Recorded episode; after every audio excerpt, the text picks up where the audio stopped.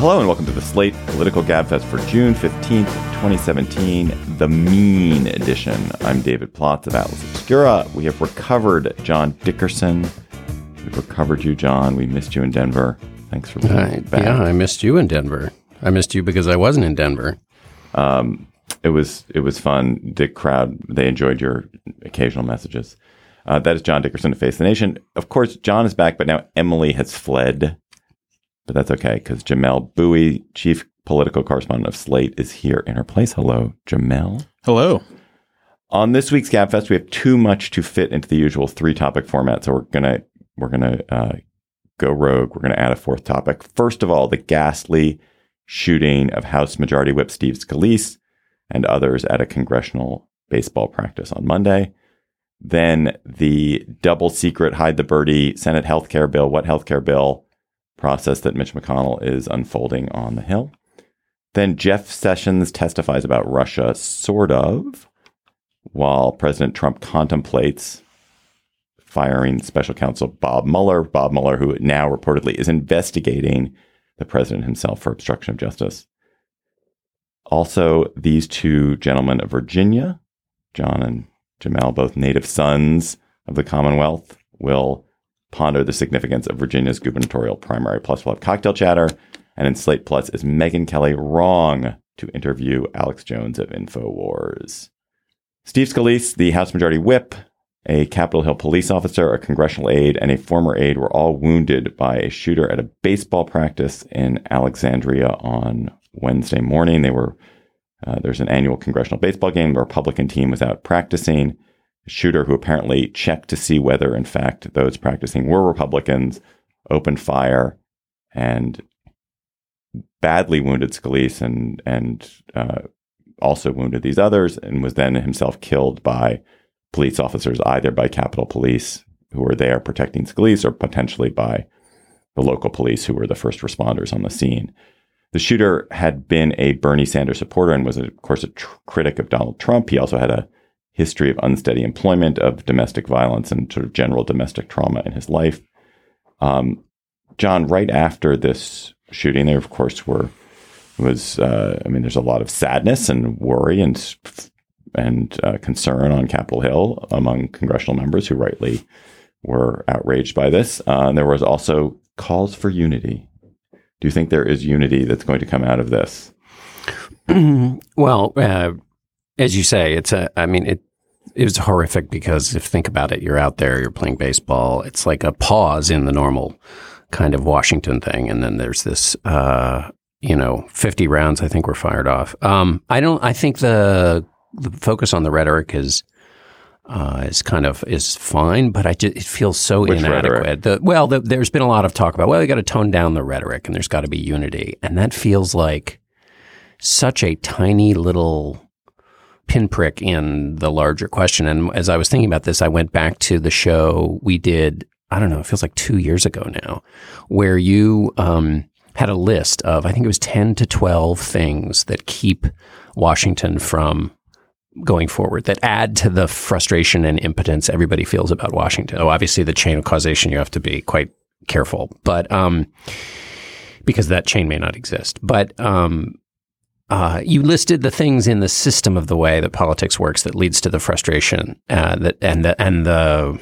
and the thing that people are trying to solve by talking about rhetoric and unity. And that system is all still there.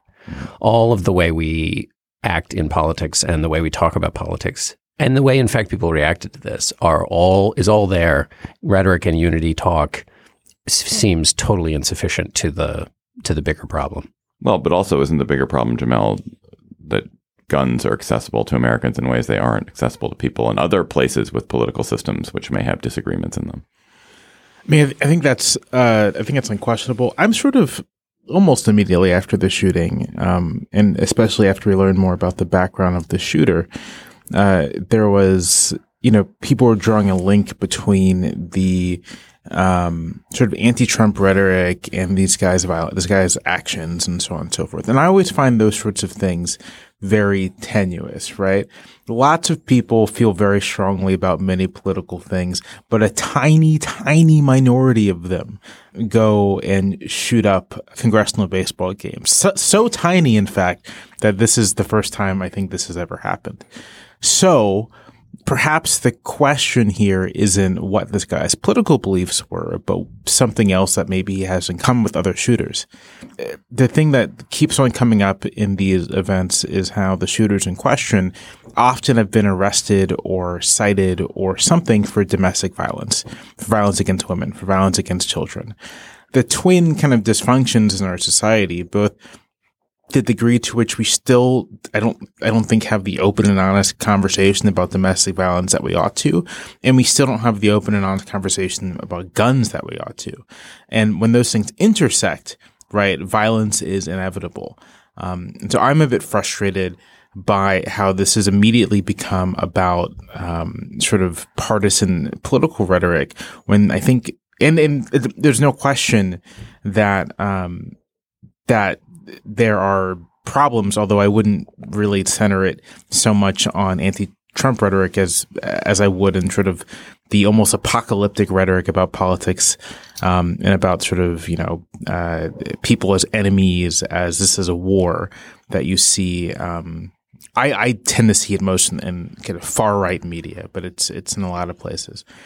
But I think the the bigger problem is that we have this country has a domestic violence problem and it has a lot of guns, and uh, we want to pretend like neither of those things um, uh, really influences us when it seems to me that those are the prime things at question. Well, of course, those are the prime things at question. On the other hand, they, there are tons of people who are being killed. There have been how many uh, mass shootings in the United States in, in the last five years? I mean, it's in the thousands, but they haven't been political shootings, and this is a political shooting. So isn't it but is reasonable? It a, is, is, it is it a political shooting or is it a shooting that involves political actors? Because those are two different things. We don't know.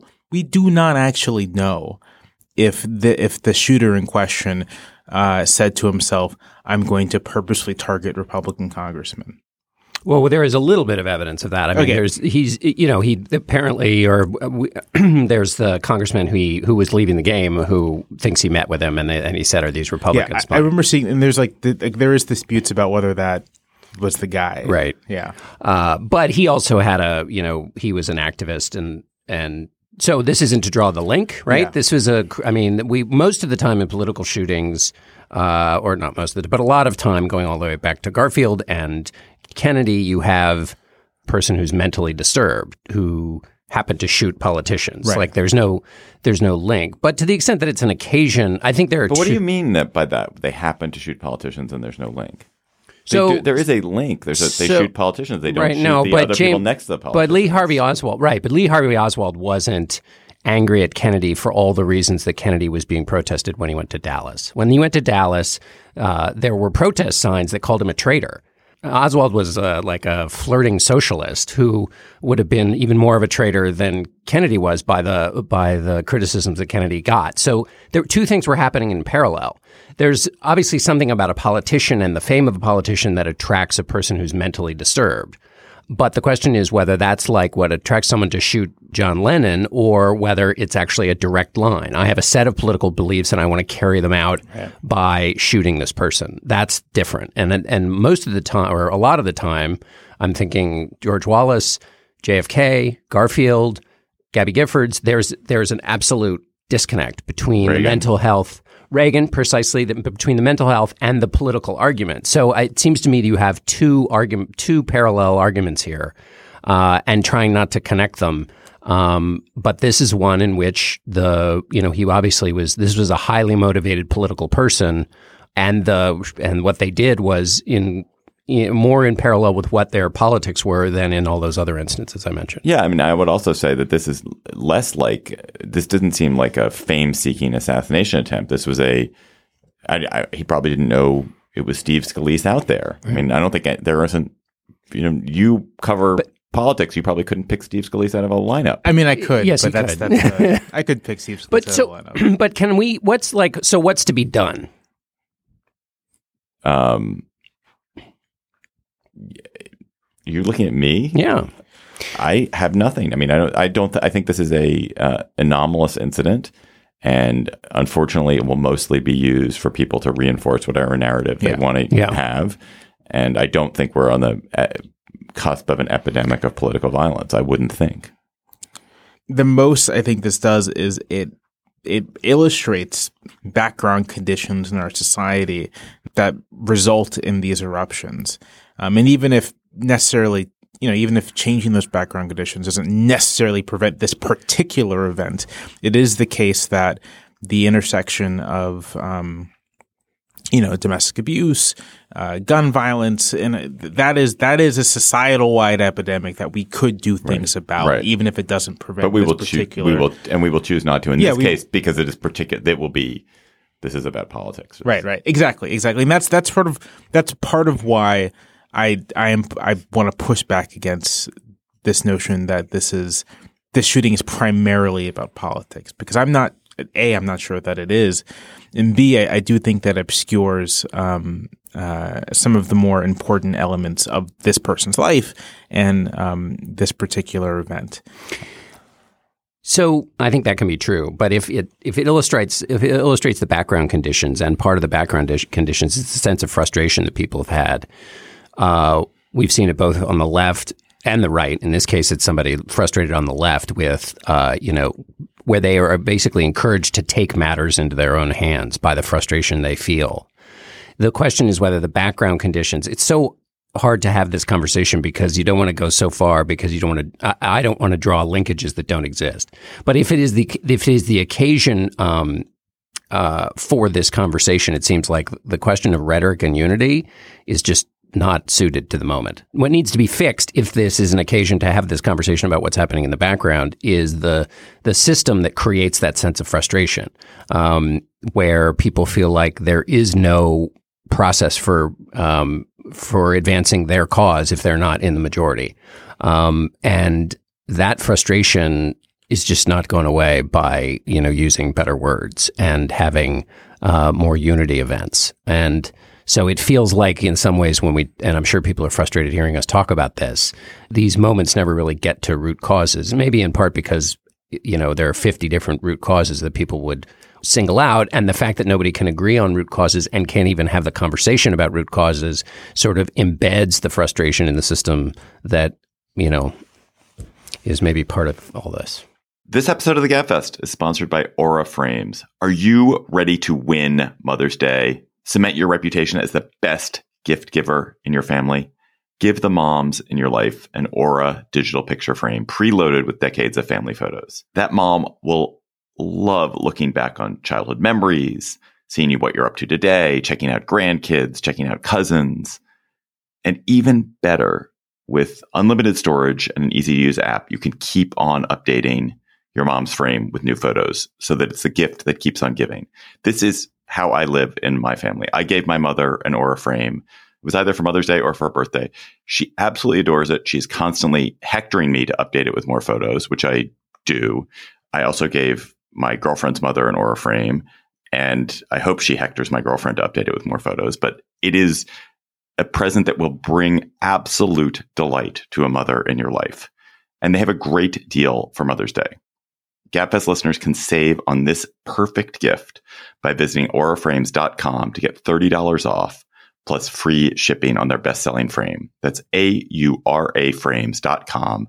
Use code GABFEST at checkout to save. Terms and conditions apply. When the House passed its version of the American Health Care Act a few weeks ago, President Trump valorized it in a very festive Rose Garden ceremony. This week, however, in a private meeting as he angled to get a Senate bill passed, he called that same House bill mean. What the Senate is planning to do to make it less mean, to make it sweeter, your guess is as good as mine, since Senate Republicans have been writing a bill in secret and are planning to vote on it without any public hearings, possibly without any CBO score, in a mad rush, perhaps in less than three weeks from now. This, of course, after complaining about the Obamacare process, which was vastly longer, which was epochal, which was geological, but in comparison. I never ascribe any reason or logic to anything that Donald Trump does. However, I always ascribe reason and logic to anything that Mitch McConnell does, even when he takes his wife out to dinner, whatever he orders. I'm sure there's a plot behind it. Uh, so, Jamelle, why is Mitch McConnell doing all this in secret? I I have a, f- a few, I, I guess, a, a little bit of conjecture uh, about why Senator McConnell is doing this in secret. The first is that I think, I genuinely think he and the Republican majority feel that they have to pass something. You know, for the past seven years, they've been saying they would repeal and replace Obamacare, repeal and replace Obamacare. They have made this major commitment to their to their base voters, at least, um, and I think they feel an obligation to do it. Where where it gets interesting, right, is that they pro- promised to repeal and replace Obamacare. They would replace it with something that provided uh, ch- cheaper health insurance, more options, so on and so forth. But the bill in question, um, according to the uh, latest CBO score, would leave the United States with 23 million more uninsured people than under kind of the status quo as it stands. And so the, the bill itself doesn't really fulfill any of the promises or any of the um, substantive promises beyond repeal uh, and replace that the Republican Party has made over the last seven years, and so it mystif- that it mystifies me why that is sort of you know not not being considered. The second thing that I think is happening here, it's June now. Um, we are five months into the Trump administration and this unified Republican government. And what actually has been done outside of um, some regulatory changes and some executive orders and some minor pieces of legislation? There's been no marquee legislation from this White House or this Congress. And I think we're, and we're reaching the point, right, in the calendar where it becomes incredibly difficult to do so, not just because um, uh, there's you know crises come up and there are other priorities, but that we're getting closer to elections. Uh, lawmakers are, are feeling more nervous about taking major action. Um, uh, pretty soon, the, the window window will be shut, and then you have you know, you have this r- radiation in the background that, that is the Russia scandal, that is everything with regard to Trump's personal problems. And so I think that is really putting heat on Republicans to fulfill this promise they made and to do something. Now, with all that said, I think it, it is important to emphasize that the secrecy involved both on the House side and now on the Senate side is really quite remarkable, and I'd even say radical. It is it is outside the bounds of how lawmaking is normally done. The notion that uh, Republican lawmakers in both chambers would, without CBO scores, public hearings, expert discussion, without any of that stuff, pass a bill that would restructure one sixth of the American economy, affect millions of lives, um, arguably some for the worse, that they would do that in secret. It is sort of, it is procedurally democratic because they're elected lawmakers, but I think it's substantively anti-democratic. There is no theory of democracy uh, that I can I can think of under which that kind of action passes muster. So I would call this sort of radical procedural moves on behalf of uh, an agenda that I'm not even sure that many of these lawmakers are that committed to. And it's sort of, it's all path dependency. And McConnell just happens to be a very talented legislative strategist and tactician and knows how to make this happen as quickly as possible. What is this weird murder suicide pact where it's like they had to they have to kill Obamacare and then they have to pass a bill which is going to be catastrophic both for them and for the Right. the public, I but mean- because they've committed to it because they've made this Right. commitment. Well, there's a chance that it's also an attempt at sort of a hot stove moment. So, in other words, this is what is being demanded by uh, the Republican base. You're in the majority. Stop futzing around and pass this. They go through and do it this way. It fails. Then they have then they get to go back and try and do it once they've seen the failure. But this is the this is what's being called for by the president, and uh, I think largely by the most active voices in the grassroots, the which is which is um, kill Obamacare and do it by whatever means necessary.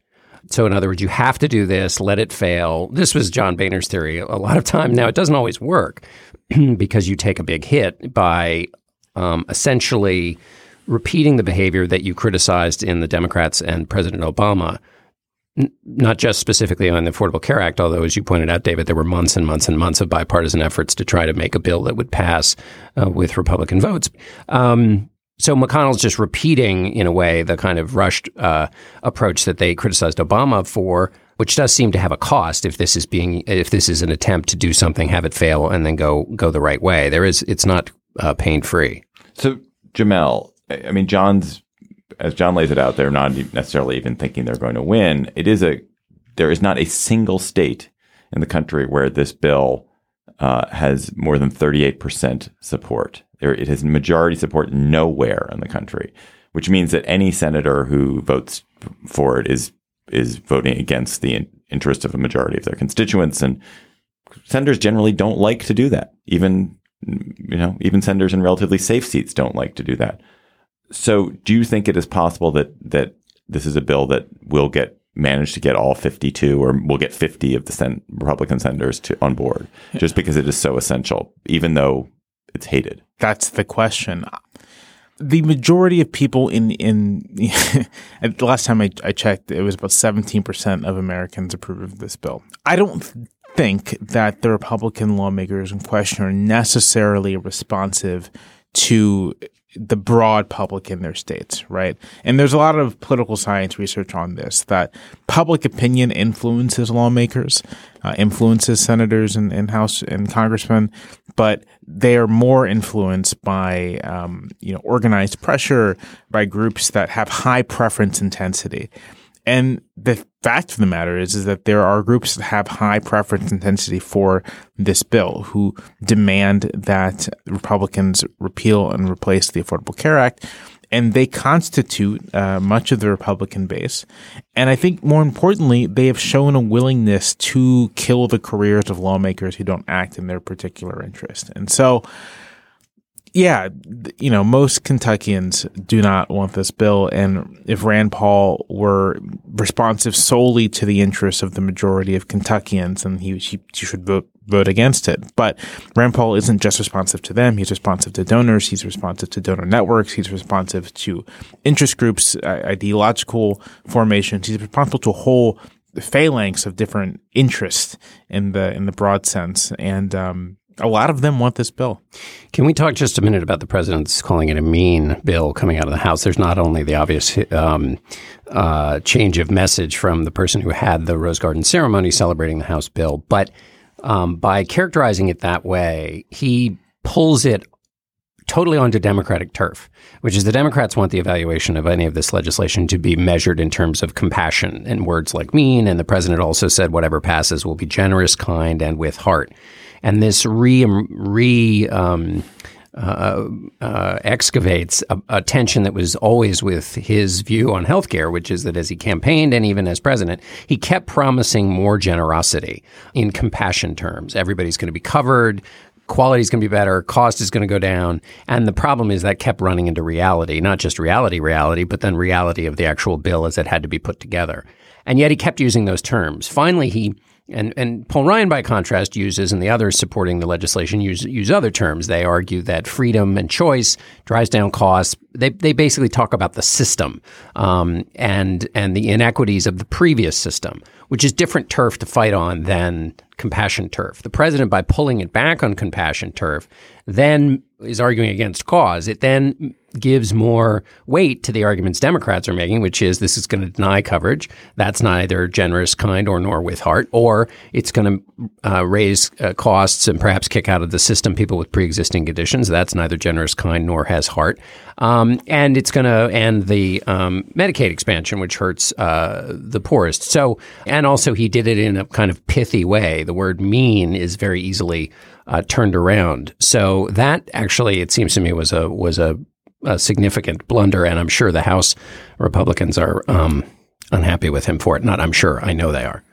I don't know. I mean, Trump says so many things, and he doesn't mean any of them. To use the word "mean" in a different way, and therefore, I, I'm sure this will be used against them in some fashion. But but one of the many punishments that Trump has done is he's he's voided the utility of language. It's no longer relevant. Or at least, or at least a presidential rhetoric. Um, so but in an off-year election where the Republicans are going to get tied to their president, yeah. the words of their president are not unimportant.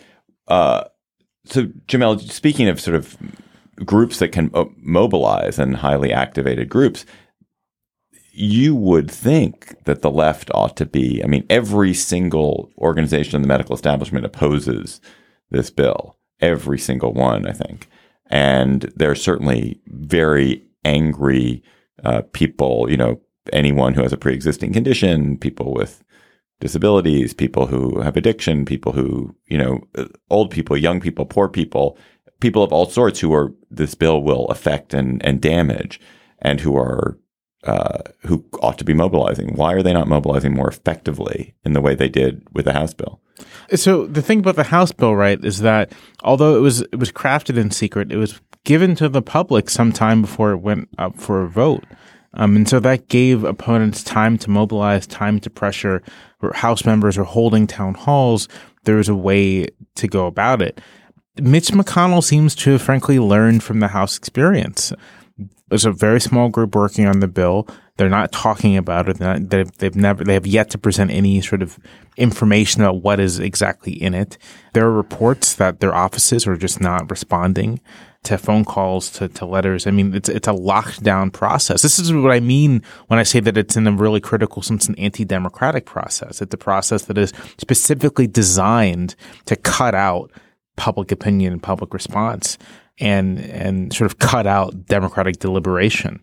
There are activist groups, there are advocacy groups that are working very hard to sort of persuade whoever they can to vote against it. There's pressure on Senate Democrats to do something to obstruct the process, whether that's sort of withdraw consent for everything going on in the Senate.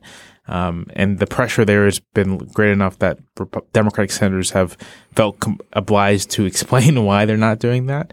Um, uh, and the short answer is that uh, they don't think it would make really any difference to how Republicans would behave. It might even strengthen Republican resolve to pass something. That's debatable.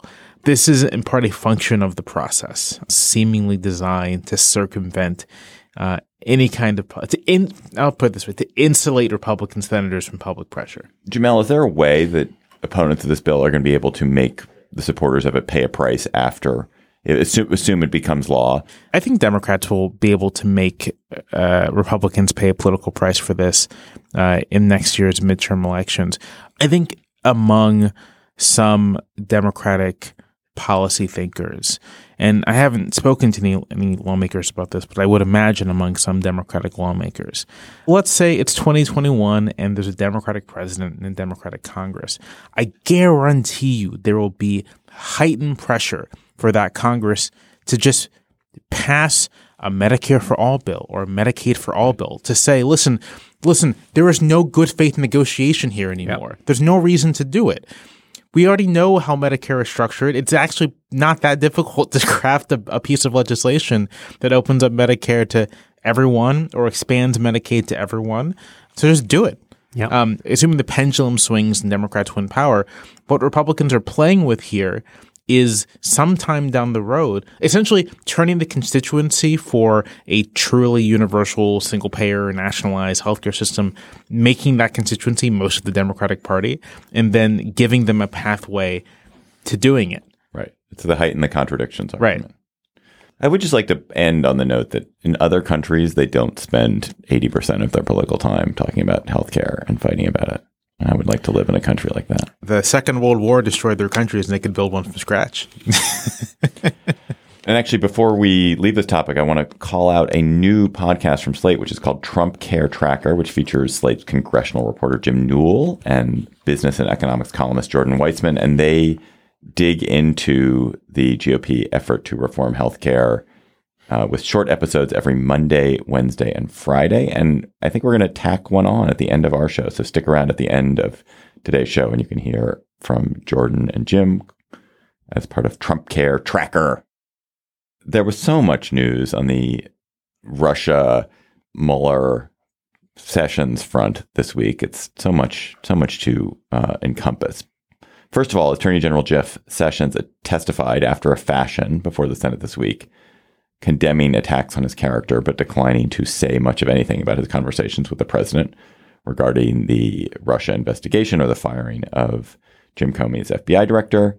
He made an implicit claim of executive privilege, a claim that the president himself had not claimed, and the Senate did not really challenge him or order him to answer questions, and so he was able to get away with it. Meanwhile, back at the ranch, Trump allies were floating the notion that he was considering but had been talked out of firing Bob Mueller, the special prosecutor.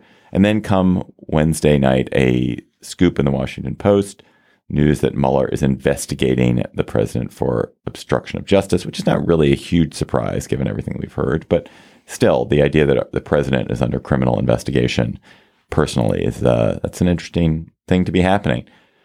So the, I think the, the line coming from conservatives, Jamelle, is there's no evidence of collusion.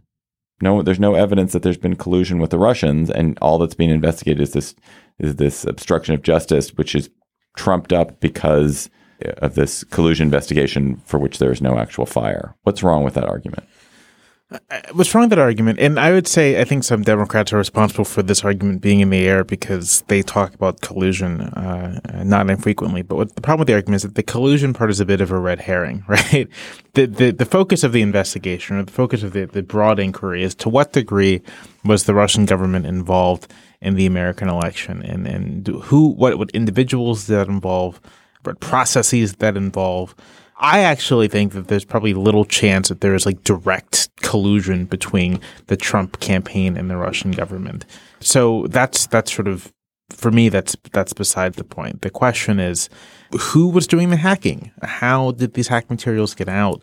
And there are sort of subordinate questions. And so there's all these weird, sketchy ties between people like Paul Manafort and Carter Page and the Russian government who may have been doing their own thing unbeknownst to Trump or, or, or whatever so there's that's kind of for me what this is all about and those are kind of questions worth answering and getting to the bottom of regardless of what it means for Donald Trump's personal political fortunes.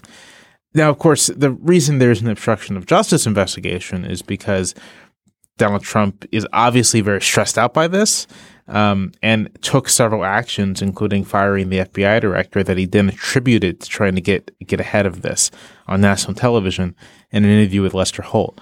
So, you know, the notion that the obstruction of justice investigation is somehow trumped up, uh, to uh, use the term, is is silly because we all witnessed we we all watched the president say on national television that I fired director Comey because of this Russia investigation. Whether or not there's collusion, that happened. So the president was obsessed with being cleared from the collusion investigation. And that obsession landed him in the center of an obstruction of justice investigation, which is now more real than, or has more real public evidence. Uh, not to say that the case is closed by any means, but has because I think you can make a case right. based on the Comey testimony uh, that actually gets the president off the hook. But there is definitely more in the public s- sphere, and the president is now at the center of this invest- this uh, obstruction investigation. He is the author of his fix that he's in. Where the White House was helped this week, and where the Democrats uh, seemed confused was if you're going to try and prove collusion, Jeff Sessions is actually not in like he's not in the first several rings. As Jamelle said, there are others who, if there's a collusion story at all, and it still seems by public evidence pretty murky, Jeff Sessions, with three meetings with the Russian ambassador, was not the author of a strategy that was going to throw the entire election. Now, maybe it's a possible inroads and an investigative door that might be opened that leads you to something else. But in public hearings, the Jeff Sessions was there, uh, and his most important role was explaining the obstruction question. Now, as David pointed out, he asserted preemptive executive privilege which, if the ball were bouncing in the normal way, he'd be accused of, of contempt of Congress, I should say, as Eric Holder was, was accused of that. And then uh, the Senate would do something about it, and they would actually formally charge him. And then the president would have to assert executive privilege, and then the courts would have to work it out. But that's unlikely to happen because Republicans control Congress. Although, to touch on David's favorite theme, Congress, you know, they are a separate branch of government. They should get answers to questions that they ask, unless, of course, there are, you know, there's a system for adjudicating when the questions Congress wants answered infringe on other rights or other powers in the Constitution, and you should play that out so that Congress doesn't become a supine uh, branch of government. Too late. Yeah, but um, the biggest challenge this week came from the story that uh, Mueller is looking is investigating the president and is interviewing the director of national intelligence, director of the National Security Administration agency, you would wonder, or you would imagine, or it seems coincidental that as the stories are being leaked about the president firing Mueller, there is this information that now comes out that Mueller is investigating the president, which normally the way you would read that in Washington is those leaks came from Mueller's camp, except that he seems pretty righteous in his career of not being a leaker, and therefore you probably you could also say those stories came from the people at the DNI and NSA who got the request from Mueller to have Rogers and Coats testify. So that seems to me to be the biggest problem for the president. He got through Sessions um, uh, pretty cleanly. You know what?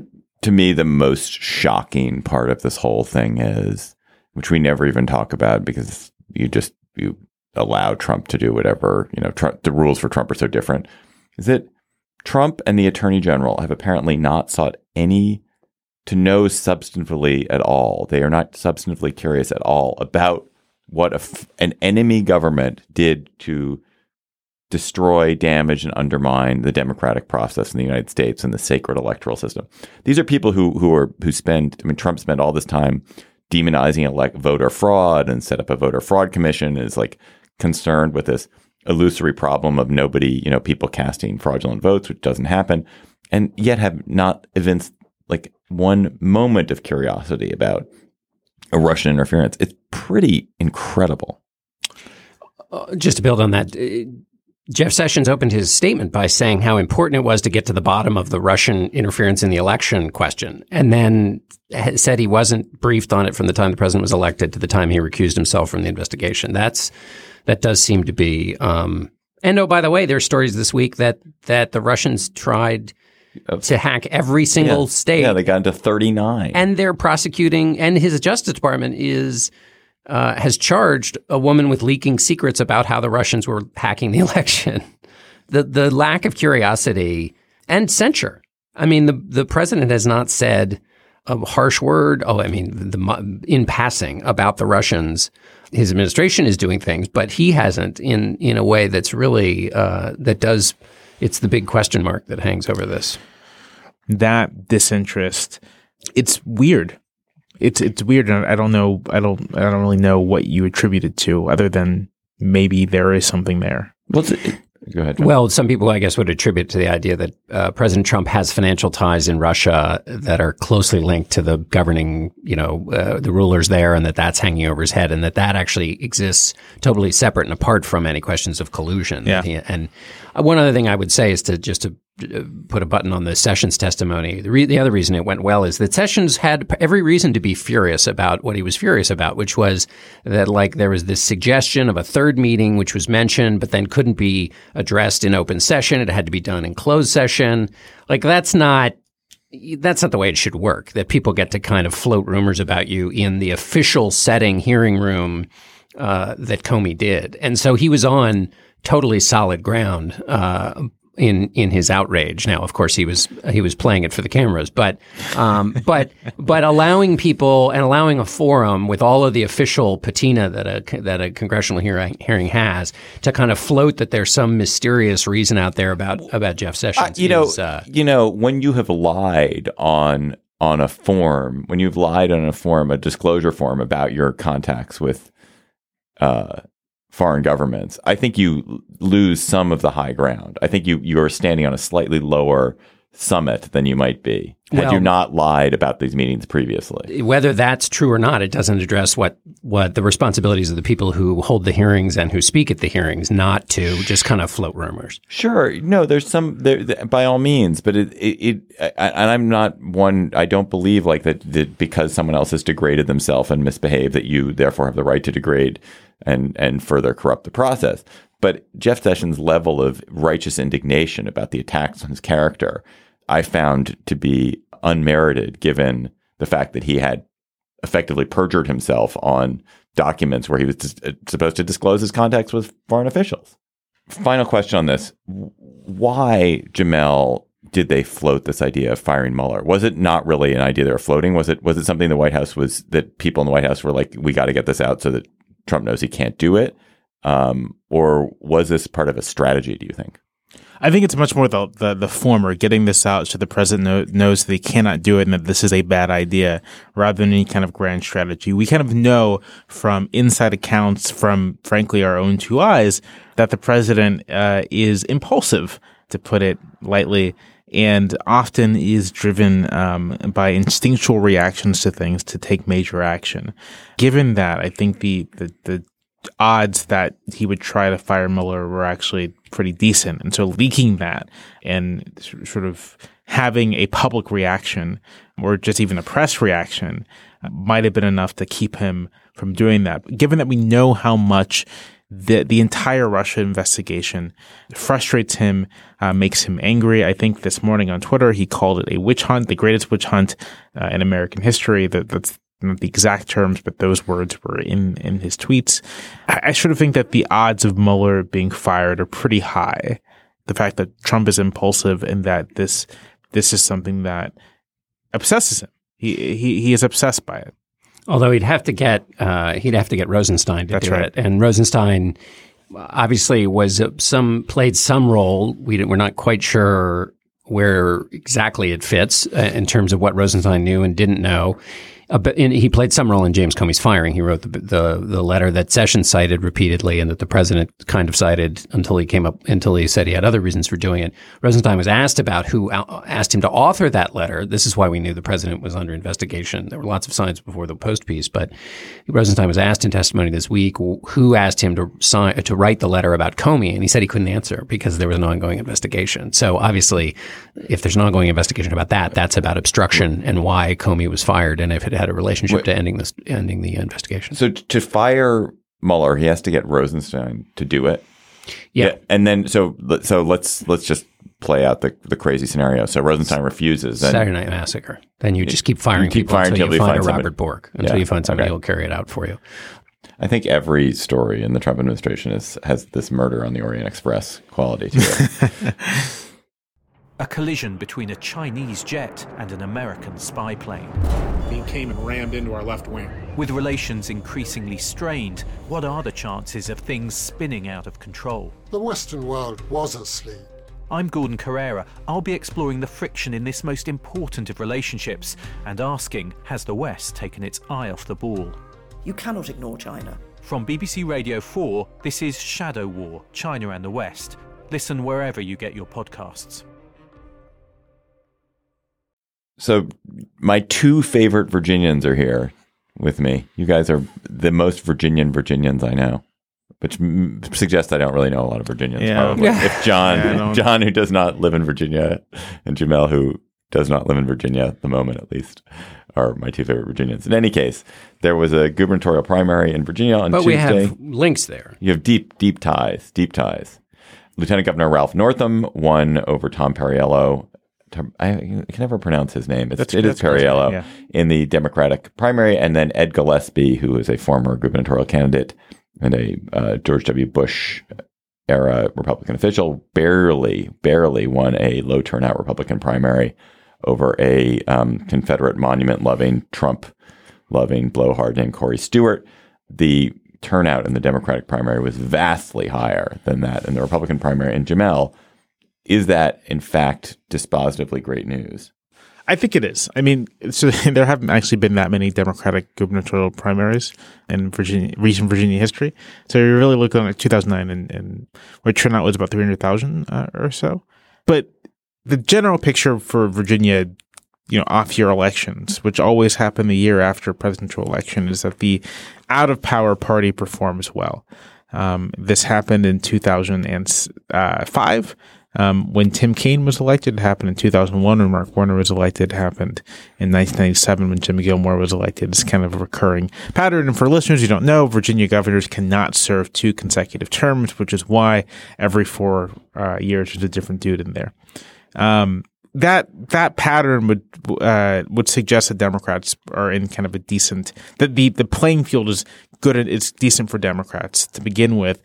There's the fact of massive anti-Trump energy um, nationwide for Democrats, so there's that. Uh, and so those two things, which uh, contributed to the high turnout, I think signal uh, a pretty good landscape for them in the fall. And there's also just Virginia's demographic transformation, which has happened very rapidly in a way that I don't think people fully appreciate, which I think has a impact on what's happening in the Virginia Republican Party, right? In 2004, George W. Bush won Virginia, I think 55% to 44% for John Kerry. it was a pretty decisive victory over Democrats in the state. But since 2009, when Bob McDonnell, Ken Cuccinelli, and Mark Open, I think it was Mark Obenshain, perhaps not, I forget who was lieutenant governor, Bill, uh, Bill Bolling, when they won the statewide ticket in 2009. Since then, Democrats have won every single statewide election in Virginia. Hillary Clinton won Virginia by a comfortable margin last year. The state uh, is increasingly um, dominated politically, at least from the statewide level, by uh, in the south side of this of the state, African American voters, sort of white liberal college educated voters. In the in Northern Virginia, it's immigrants, uh, Latinos, uh, again, white college educated voters, and increasingly moderate Republicans who have traditionally been kind of the force in the Virginia Republican Party becoming Democrats. Um, mean, what's interesting about the the turnout in the GOP primary on Tuesday is that it had proportionally less turnout in Northern Virginia than than it typically does, and that could be just simply attributed to the fact that people who would have called themselves Republicans a couple years ago now call themselves Democrats. When you add that next to the national mood, next to sort of the patterns in Virginia politics, and this high turnout, and the immediate unity within the Democratic primary field, Tom Perriello conceded early and pledged his full support to Northam add that all together and you're looking it's looking like a good fall for Democrats. Um, I think there's a lot to talk about on the Republican side, but I well let's let's do that. So Ed Gillespie, John, one. Ed Gillespie is the thing that's interesting about Gillespie and everything uh, Jamelle pointed out about the changes in Virginia are, of course, uh, mirror the changes in the country. That the western part, the rural part of Virginia, is uh, strongly pro-Trump, strongly Republican. There's a you know there are coal miners in Virginia, and the question is Ed Gillespie is a member of what Donald Trump would call the swamp. I mean, he is a Republican operative who is a lobbyist and has been in the George W. Bush administration, which President uh, Trump campaigned against um, in a number of different ways. And so the challenge for Ed Gillespie is, let's say, on the coal question. You know, as he campaigns, what does he, when he goes into coal country, does he say, we're bringing your jobs back? Or does he recognize what a lot of Republicans will tell you privately, which is, you know, coal is a mature business. Um, the we cannot save coal jobs. We can, you know, there are places in Virginia, like other areas in coal country, where entire towns are dying because of the coal business. So there is a huge pull on compassion. So you obviously don't want to say anything that doesn't suggest that you don't care for these kinds of voters. But the message that you would expect uh, Ed Gillespie to put forward on an issue like coal is different than the one President uh, President Trump is putting forward, which is essentially we can not only bring these jobs back but grow them. He has to try to balance the reality of the voters in Virginia, the reality of just policy, with the promises and the rhetoric of the guy at the top of the ticket. Jamelle, what do you make of the rise of Corey Stewart and the fact that this kind of neo Confederate just you know, very loud bullying character got as far as he did. I mean, is this does it I mean, is it, it should we yeah, almost won. I mean, is it is it encouraging that he didn't win and that, that the Gillespie will now kind of move away from it because that's the only way he's going to win, or is it is it does this reflect a, a kind of Trumpism rampant elsewhere? I don't, I don't think this is encouraging at all. I, my my perspective is it is similar to what my perspective would have been had Hillary Clinton become president last fall, which is to say, it is in the interest of not having um, a major party nominee in Virginia essentially running as um, a white nationalist. In the interest of not having that, I'm glad Gillespie won. I think that's a good outcome. But the fact of the matter is, is that Gillespie won by 4,700 votes.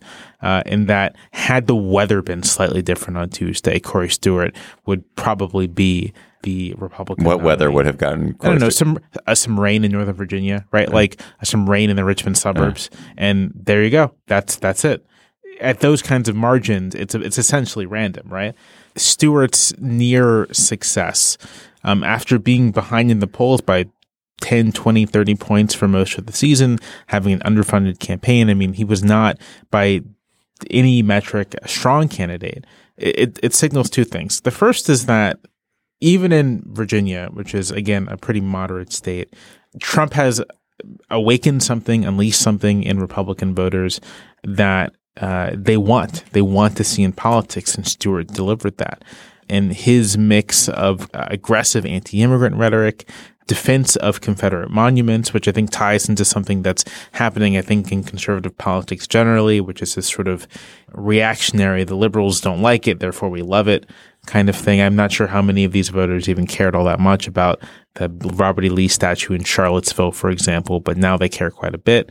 It's on the political radar. Stewart, you know, actively primed people's racial resentments. That stuff appeals to a substantial portion of the Virginia Republican um, primary electorate, at least.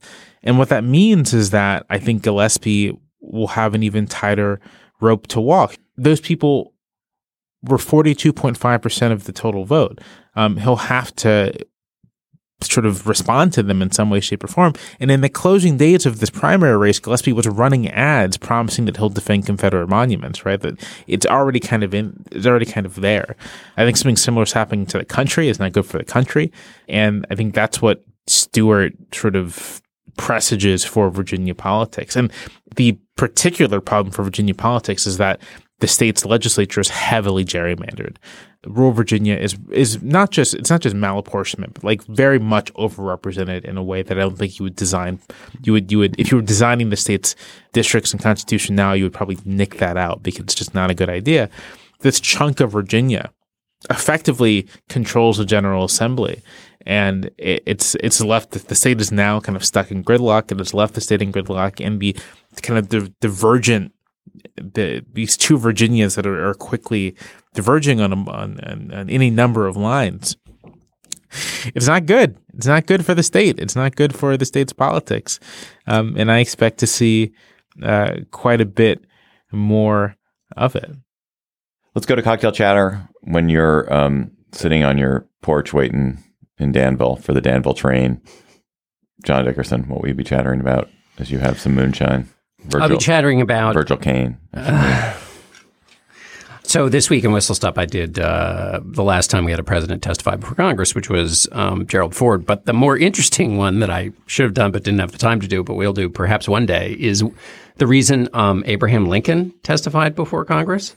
And I'm part of what I'm relying on here is from a piece that Mark Powell, J. Mark Powell wrote in the Washington Examiner. So the reason Lincoln had to testify is because part of his State of the Union was leaked in 1862, which is uh, actually in December of 1861, which is amazing. First of all, that anybody would care about a State of the Union being leaked. Um, basically, that uh, excerpts of the State of the Union appeared in the New York Herald, and that was a huge political event that a leak would show up. And so there was a congressional inquiry. The, the House Judiciary Committee investigated this. And the reason it was investigated is that the New York Tribune, which is the rival of the Herald, suggested that this guy named Henry um, Wikoff got his information. There was a piece in the Tribune that that said that Wikoff had gotten his information from quote members of the president's own family, which put the spotlight on Mary Todd. And why would Mary Todd have been uh, in league with uh, the newspapers? Because she had refurbished the White House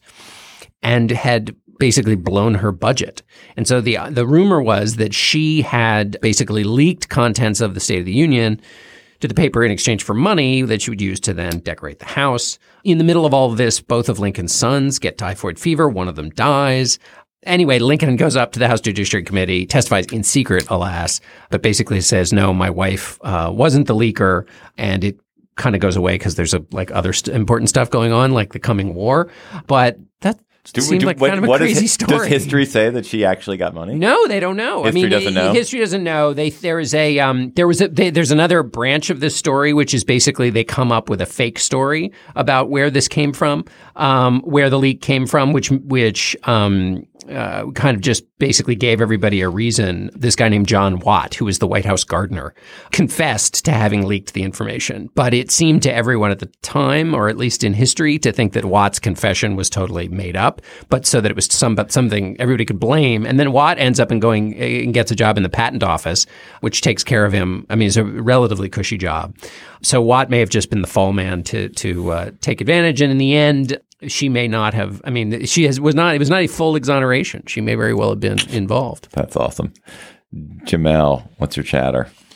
This is a hard one because I've, I've watched a lot of movies and read a lot of books over the past, like, I mean, since I've last been on and had a chance to do a cocktail chatter. And I'm always tied between uh, choosing a serious book, and I just read actually a very serious and very good book, or uh, choosing a movie. Um, uh, but I don't talk about movies as much as I'd like to, so I'm going to choose a movie. One of the movies I've recently watched, um, first time viewing, Akira Kurosawa's 1948 Drunken Angel, which is sort of, I feel like the beginning or, or one of the beginnings of his classic period that people recognize. Um, and it's the first of his, what would become 16 collaborations with Toshiro Mifune, who is sort of one of the great actors of mid-century Japanese cinema. The story uh, of Drunken Angel or the plot is um, Mifune plays a young yakuza who is shot. Uh, he's treated by a doctor. The doctor discovers that he has tuberculosis, and the doctor uh, basically tries to get him to take this treatment for tuberculosis. But Mifune is trying to navigate the yakuza. The plot is about this sort of attempt, this relationship between Mifune and the doctor, played by uh, Takashi Shimura, who is another kind of player in Kurosawa's films and who is often uh, very understated, but in this in this had kind of a very forceful role and is very very good. Their relationship, their interplay, uh, how Mifune's sort of life uh, spirals out of control. It's uh, it's basically a noir. It takes place in post-war Tokyo. It has a great kind of like dark, swampy aesthetic to it, and it is it's just like a great it's a great little drama, and it sort of I think captures um, what makes Kurosawa distinctive, which is his deep interest in individuals in a in a society that is often portrayed as quite conformist, and that his his characters aren't just they're just sort of they are full kind of complex people in a way that you don't always see even in even in the best films. So, Drunken Angel, I think it's on uh, iTunes. You could probably rent it on iTunes. It's very good, and uh, you should watch it. All right. My chatter is about August 21st of this year. There has not been a full total eclipse of the sun in the United States that's a cross country solar eclipse since 1918. There's not going to be another one in our lifetime. It's the first uh, total solar eclipse in, in, any part of the United States for 40 years. Um, it's a once in a lifetime astronomical experience. It is impossible now to get a hotel room for love or money across the path of totality, which is this narrow band where you'll have a total eclipse on August 21st. The eclipse starts in northwestern Oregon and sort of sweeps across the country and crosses out in Charleston, South Carolina. And Atlas Obscura is doing a festival in Eastern Oregon, in the high desert of Eastern Oregon, the place that is most likely to have clear weather on that day. And we're going to have scientists and musicians, Sun Ra's orchestra is coming to play under the stars. We're going to do astronomical photography. We're going to do interactive science exhibits. And then we're all going to watch this once in a lifetime experience of, of celestial wonder. And so I would urge you, if you have a time on August 21st, and if you want to have a weekend in Oregon, to come out and join us for the Total Eclipse Festival. And you can go to atlasobscura.com slash eclipse and see it. Finally, before we go, there's another Slate podcast that I want to just say a word about, which is uh, Talking Points. Isaac, oh, excuse me, that's not what it's called. That's the big bold thing, which is like Talking Points. Talk about this. It's like, I just message, I, message care. I care. I just George W. Bushed it. Uh, you can leave that Herbert, in if you want. Herbert Walker Bush. Uh, the actual name of the podcast is not Talking Points. It's I Have to Ask. It's Isaac Chotiner's podcast, which is an interview podcast. It's a great podcast. I really, really like this podcast. Um, he does deep interviews with notable folks. He's done Chuck Schumer. He just did George Saunders. I haven't listened to that yet. Um, I want to listen to that. Andrew Sullivan and Chris Hayes. And you can listen at slate.com slash ask for Isaac's podcast. He's a he's a very good interviewer. That's our show for today. The Gabfest is produced by Jocelyn Frank. Our intern is Kevin Townsend. Steve Lickteig is executive producer of Slate Podcasts. Andy Bowers presides over Panoply Network. Please subscribe to the Gabfest and Apple Podcasts and review and rate the show. Please do that. For John Dickerson and our wonderful guest, Jamelle Bouie, I'm David Plotz. Thanks for listening. We'll talk to you next week.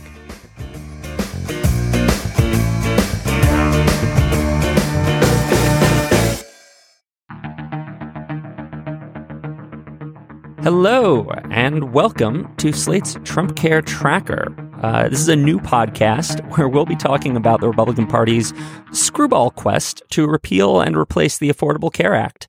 I'm Jordan Weissmann, Slate's business and economics correspondent, and I'll be joined every Monday, Wednesday, and Friday by our intrepid political reporter, Jim Newell, who spends most of his time these days sort of loitering around Congress trying to pry answers out of politicians about healthcare. It's a truly thankless job, but we are very, very grateful for his service. And we're even more grateful that he's managed to join us today from a phone booth on Capitol Hill, which has sort of been consumed with the very, very tragic shooting of Congressman Steve Scalise in Virginia. An awful, awful event today. Jim, thanks for managing to escape all that craziness and come talk policy with me. It's a, a bit of a frenzied day, but uh, happy to get back on topic here. So, the big story right now about the Obamacare repeal is how it's all sort of happening in secret. There is a group of Senate Republicans writing the legislation. They may be almost done with it for all we know. And they're not making it public. Mitch McConnell is planning to pass it off to the Congressional Budget Office and not tell voters what's actually in it, not release the text. And it seems like so far this is sort of working as a legislative strategist. I feel it is. And Jim, I'm, I'm curious your take. It, seems like this might be kind of a canny move from the canniest of Senate leaders we've seen in a while. Yeah, so uh, about a week ago, maybe two weeks ago, I started feeling like I didn't really have a handle on where the Senate healthcare debate was going. And so that brought up all my insecurities about how I was just a bad reporter and it was all my fault. I didn't know what was going on. But it's not. Everyone feels the same way. No one really knows what's happening. What happens on an average day in the Senate is there's this working group, which is officially 13 members and very famously all men. But they've opened it up to pretty much any member of the conference who wants to go in. So they go into a room, they chit chat for a little while, who knows what decisions they're making, and then they come out and they're very tight lipped. They're very disciplined. You can't just find, as you can in the House, you know, some member who likes to talk more than they should, unfortunately. So it's going along, and then no one really has a feel for where this is, but you can sort of get an indication of how far along in the process they are. And it seems like they're very far. It seems like they have everyone on board with some of the trickier components, even some who were against rolling back the Medicaid expansion now seem to be on board with that. And they're just discussing the timing of it. And just the process throughout this, there have been no hearings. It's not going through the committee process. It's not going through the help or the uh, finance committees. Mitch McConnell has prepared for what's called a Rule 14, where you can take a bill straight to the floor without it having to go through committee. And as you're saying, they're going to send whatever draft bill they have. They're just finishing off the language now, but who knows how many more sticking points remain. And when they send it, it'll take about two weeks for CBO to score it.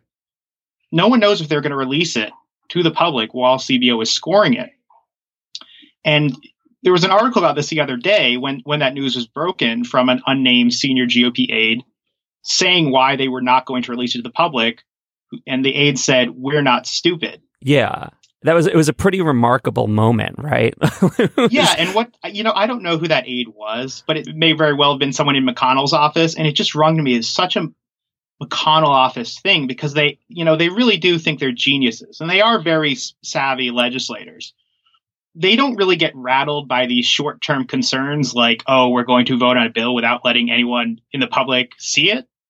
There's there's some sort of arrogance, you know, like, oh, it'd be stupid to do that because then it would just impede our progress. And they're probably right, but it's also frustrating. You know, from a purely tactical perspective, it seems like they're correct. People have looked at this. Uh, journalists have been tracking the nightly news coverage, and healthcare has basically dropped off of TV. It's just, it, and if it's not on TV, it's not really in the news as far as the broader public's concerned. Yeah, and it's not, you know, top of the fold in newspapers, anything like that. I've heard from, you know, some staffers on the Hill that the phone lines are not being jammed the way they were uh, ahead of the House bill, that the first time that failed. I don't think people understand the urgency of it. And we don't know specifically, too, how close they are, of course, but like we can pick up on cues like they really are just going through the final details. Yeah, you're there sort was, of reading the vapors or something. you're nailing yeah, the vapors. And they were talking are, about earlier yeah. this week that they might have the language complete, you know, by Monday night. And it looks like that's been set back a little bit, but you know, they're, they're still aspirationally hoping to have this done by the end of June. Yeah. It'll probably be more like July.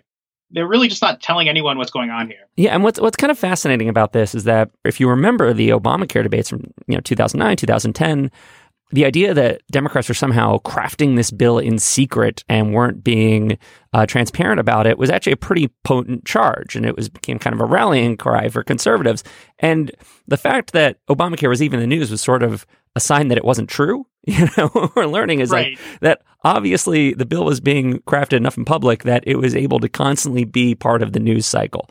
And now the Republicans have realized is if they actually craft it in secret, then the bill will fall off everybody's radar. And that allows them to kind of just cut whatever deals they need to out of the media scrutiny. And that seems to be the only way that they can get some sort of consensus among among Yeah. their, themselves. So that brings up a question I, I have for you, Jim, which is how much time do you think the public might actually have to see this bill before it's voted upon? How much of kind of a, a, a quick stealth strike can Mitch McConnell orchestrate here to get this through his chamber?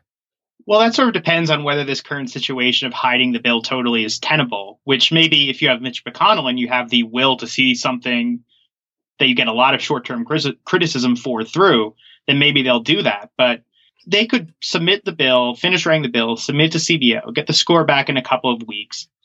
Then they could put the bill on the calendar. Then it has to go through three days of procedural time for the bill to ripen. And there will be a, a chance to offer amendments, but it's unclear how many of those amendments will be uh, accepted or allowed by the majority leader. So they could do it if you got a CBO score back and you need a CBO score for the Senate bill, which you didn't need the House bill because it has to comply with reconciliation rules. You could get that back in the beginning of the week and then possibly vote it out by the end of the week. I'm not sure how long that will work because I think this is the problem with the secrecy. You're not going to get away with it for very long if you pass the bill, I mean, maybe you keep it secret and that prevents some of your members from being swayed too much by public opinion before they vote. But they're going to have to live with this bill for a very long time. So that's why I wonder if they really are going to go through um, this incredibly secretive process or if that's going to change because they know, well, we're going to have to live with it anyway. So we might as well just take our shots now. There's also the fact that they have to craft a final bill with the House. If the Senate passes something, they have to then iron out the differences with the House bill and then take a final Oh, vote. yeah. And so people will get a chance to see that legislation as well. That gives us some opportunity for another public airing, though it's not clear how secretive that could Yeah. be as well. And even if that didn't go anywhere, which you know, I think if they got to the point where they're at reconciliation, the momentum would be we have to finish this. But even if the Senate just votes on it, it didn't become everything, it's still a vote they would have to live with for a very long time. Yeah. And so I, I think this is a good moment to talk about one of the bits of news that has leaked out of this committee, which is one of the few substantive policy decisions that seems to have been made, which is that Republicans have decided they're going to kill Medicaid or the Medicaid expansion, but they're going to do it very slowly. And this seems to be the big compromise that they've come up with to get conservatives and moderates on board together. There was this question for a while over whether or not moderate Republicans from states that expanded Medicaid under Obamacare would be willing to undo that. People like Shelley Moore Capito, for instance, in West Virginia, Dean Heller in Nevada. And now what they're saying is we're okay with killing the expansion, but we want to do it over seven years. We want to wind it down. And Mitch McConnell's talking about doing it over three years. And from a policy perspective, it's not a whole bunch of difference. In the end, you're still ending the expansion. And because some states um, will actually automatically terminate it the second any of the funding decreases, it means that in places like Michigan, you're you're killing the expansion immediately, no matter what. So I'm wondering if what the logic is here politically. Is it just to kind of put this off into the future where they won't be blamed for it? Or do you think that these senators feel like there is a substantive difference here in what's happening? I think they're looking for some way to come around to voting for the bill. And I think they also, if, if a lot of these senators are from expansion states, maybe they're hearing from their governors. Well, a lot of the governors, like John Kasich in Ohio or uh, Brian Sandoval in Nevada, they don't want any of this to happen anyway, necessarily. Yeah. But they they do think maybe if we can give them a little more time to prepare for when it expires, that maybe that's you know a helpful way that they can come around to this. You know, we know this detail about the seven year phase out, but we don't know the specifics of what that really means. Because as you mentioned, the way the Medicaid expansion works now is that new enrollees, the federal government makes 90% of the payments. It's their matching percentage. Yeah. And, you know, the idea of this phase out, it's not really clear yet. Does that go down to, you know, 80% one year, 70% the next year? Just do something like that? That's something I've heard members saying. But, you know, who knows what states, if you go down from 90 to 80 or something, what states are still going to want that? Is that enough for them to all end it right away anyway or there's just a lot of questions that about what that phase out really means. Yeah and it's it's hard to predict because again it comes down to the behaviors of different state legislatures different governors but it, it, does seem like a little bit of a fig leaf which speaks again to the kind of the essence of this bill from the legislative process. That they're using to craft it to the actual substance which is just it's designed to kind of pull the wool over people's eyes and you don't get to know it's in it before it, it's done. And then it's designed to sort of unfurl slowly so you don't even realize what's happening as a result of it. It's sort of meant to uh, create plausible deniability. Yeah. And I was talking to Shelley Moore Capito from yeah. West Virginia, who is one of the most hesitant to get rid of the Medicaid expansion because of what it's done for her state. She was saying, I wish you would stop calling it a phase out. It's a transition. oh, are like, you serious? That's the line she's going to take on the campaign trail next time. It's like, listen, I just transitioned you out of your Medicaid yeah. care. I didn't yeah, phase out your care. to a world where there is no Medicaid expansion. And I think that's something that that's sort of the, the structure of this bill because not only are they going to wind down the Medicaid expansion, then they're going to transition to a new system of per capita cap. So that's sort of a fig leaf that's built in there. You know, we're just taking off what was added to Medicaid in recent years. We're moving to a new system. And granted, that new system will be even worse, but I don't know. I think that's just something that they're they're trying to work out. How can we end Medicaid as you know it? You know, how can we kill it as softly as possible? Yeah, I mean, it's you know, if you have a three year, five year, seven year phase out, I, they it's a phase out. It'll be gone. I, I think they're just looking for some way to get around on this. That wraps things up for this first edition of the Trump Care Tracker. Jim, it was awesome talking to you. Yeah, no, this was fun. Maybe uh, in some of these podcasts, I will be recording from a studio, not a phone booth on Skype. So that's our show for today. Uh, hope you enjoyed it, and we'd love to hear from you either way. Love it, hate it, give us your feedback. If you'd like to uh, get in touch with us or suggest topics that we should talk about in the future, things that are confusing you about this this whole legislative push, just healthcare topics in general, you, you'd like to learn a little bit more about, please write to us at trumpcaretracker at slate.com. Again, trumpcaretracker at slate.com. Uh, this podcast is produced by June Thomas, and we are so thankful that you've been listening. We'll be back with you on Friday.